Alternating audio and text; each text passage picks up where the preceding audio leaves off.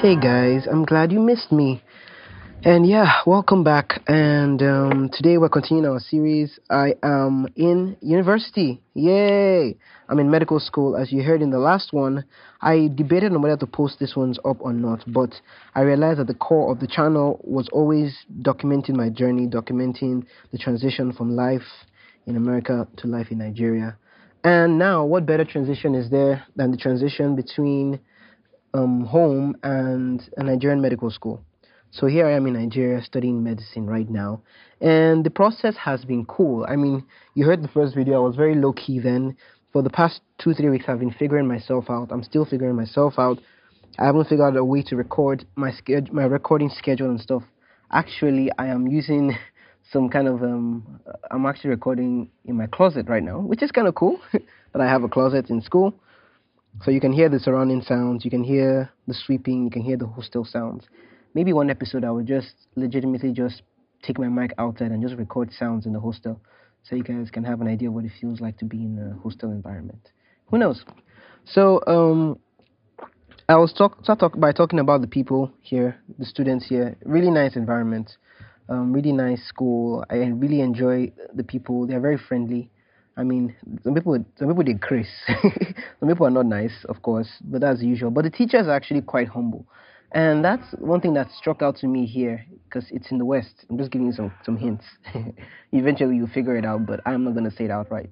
It's in the West. And the teachers are very, very nice and they are very humble. At least when I say humble, they just don't show that level of piety and pout and pompous that some other places might see. I mean, in American schools, the teachers were actually they were not they were not humble, but again they were not stuck up. At least not all of them. So they were just like regular people that you could talk and have a chat with by their first names, and then have a seat, and then you guys you guys just talk and everything. But here, in the Nigerian culture, teachers and lecturers are are seen as above, and we are seen as beneath. But this school is trying to change that rhetoric, and the way they are doing it is quite unique, honestly, in my perspective. You see, my, my very first day I came and I met someone at the door, sitting at the gates of the hostel, and he was like, "Oh, how are you doing? What's your name? Oh, where are you from? Oh, are you from? Are you from Ukraine? Because a lot of Ukrainian students I came back from med school in Nigeria recently. Oh, wow, wow, wow. So I talked to him, talked to him, told him my story, and he was like, "Oh, that's really nice. Welcome, welcome." And I asked him, "So what's your name, sir?" He said, "Mr. This." Then somebody was like, "This is Professor Da." I was like, "Oh, okay." I had an idea, I had, a, I had that slight feeling in my mind that anybody here I met, I'm going to give them with utmost respect because I really don't know who they are. And even if I did know who they are, I still give them the utmost respect. So I wasn't thrown aback by that. But what I was thrown aback was the fact that this was a professor sitting down at the gate of the hostels, welcoming people into the hostels. And if you are not careful, you might end up being rude to him, like many Nigerians who don't have sense are young people who are entitled, have that entitlement mentality. I don't know if we talked about it, but maybe we'll talk about it another day, entitlement mentality. So I just walked in and I talked to the guy, and he was like, he was so cool and calm, and only later to find out that he's actually going to be a professor. Same way, I have had this experience at least 15 times in school, where someone just walks into our room, starts talks, talking. You think that this guy is one of the cleaners, but later on you find out, oh, this is one of your professors. I walked into a staff room and I met two young guys. Oh, um, how are we doing? I greeted them nicely, and I said, "Are you guys students?" And they said, "No, no, no, we work, we work here." And we just started gisting calmly and talking, waiting for the, the boss in the office to come in. And only for me to find out later on is that one of those guys is actually my anatomy lab instructor. I'm like, oh, wow, oof. I mean, I was nice with them and everything, so I don't have anything to regret, but I was like, wow, that's super impressive. That's super impressive. I'm very impressed with their attitude. I think they are modeling after Christ the way Jesus was a servant leader, he washed his disciples' feet, meaning that he did the most demeaning work to get them clean, because their feet were probably the most nasty thing about them after traveling all the days. And when they sit down at the table, they have to sit with their feet facing the next person. So the feet had to be washed. And it was usually the lowest servant in the house that, that washed the feet, and the second lowest that took off the sandals.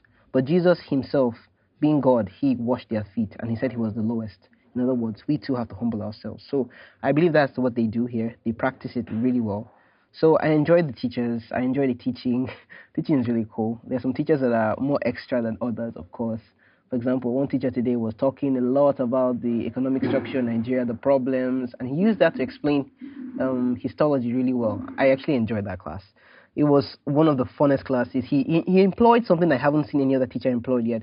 He employed interactive learning. And that is something I am very grateful for because he actually asked us to sit down, bring out our textbooks, and have a conversation with the next person beside me. You see, in school, I was used to doing this all the time back in UTSA. Every day, that's what we did, like neurobiology classes, genetics classes. We'll sit down around tables, have discussions, have quiz questions, and bring them up and, and, and banter with each other, basically. But mostly the Nigerian system is like a forward, one dimensional lecture system where they teach you, then you ask a question, and the class is over. Or you might not be able to ask your question if the time runs out. But this guy, he runs that system of interactive learning, and it makes sense because he studied outside the country. I don't know where he studied, but he brought that into um, the university. So I actually really enjoyed my experience so far. The students are really cool. Um, of course, in my own situation now, I appear to be a non-traditional student, which is kind of weird because I'm a bit older than most of my classmates and most of the students here. I actually kind of relate well with them, and actually relate well with the the more the older ones too, like those in law 500 level and those kind of stuff, and those in um, other fields, the, the the final year students, the seasoned ones, the leaders, the ones who who have a backing, they know where they're going, and some some in my class too who have that backing too. Others are young and inexperienced but have sense. Others are young and don't have sense.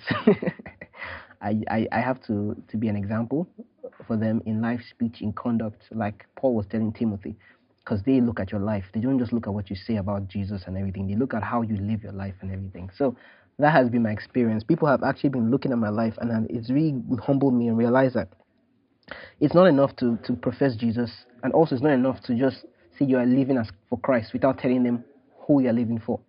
Initially in America, I was living for Christ without telling people who I was living for.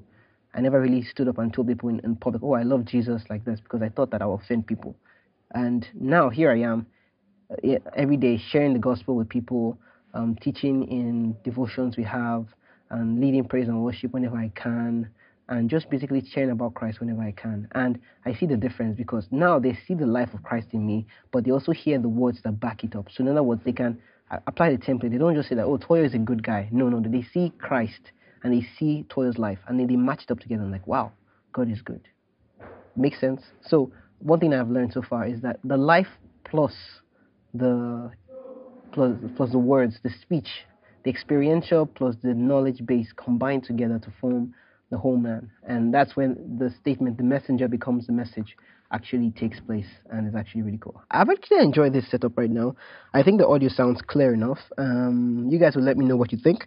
I'm still using my Rode Smart Lav Plus mic. I'm going to start inc- including affiliate links into this thing because, guy, I did school, though. I bet people should support this show.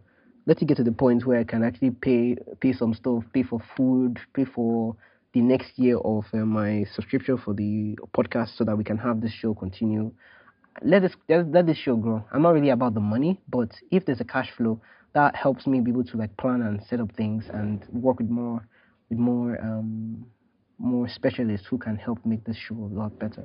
So your support is always always very helpful. yeah, um, thank you very much. I have a lot more to tell you, and I don't want to waste that all. But I think I need to go and sleep now because I have a few hours before the next class, and if I don't take this sleep, I don't think I don't know when I'm next I'm gonna get that chance to take it.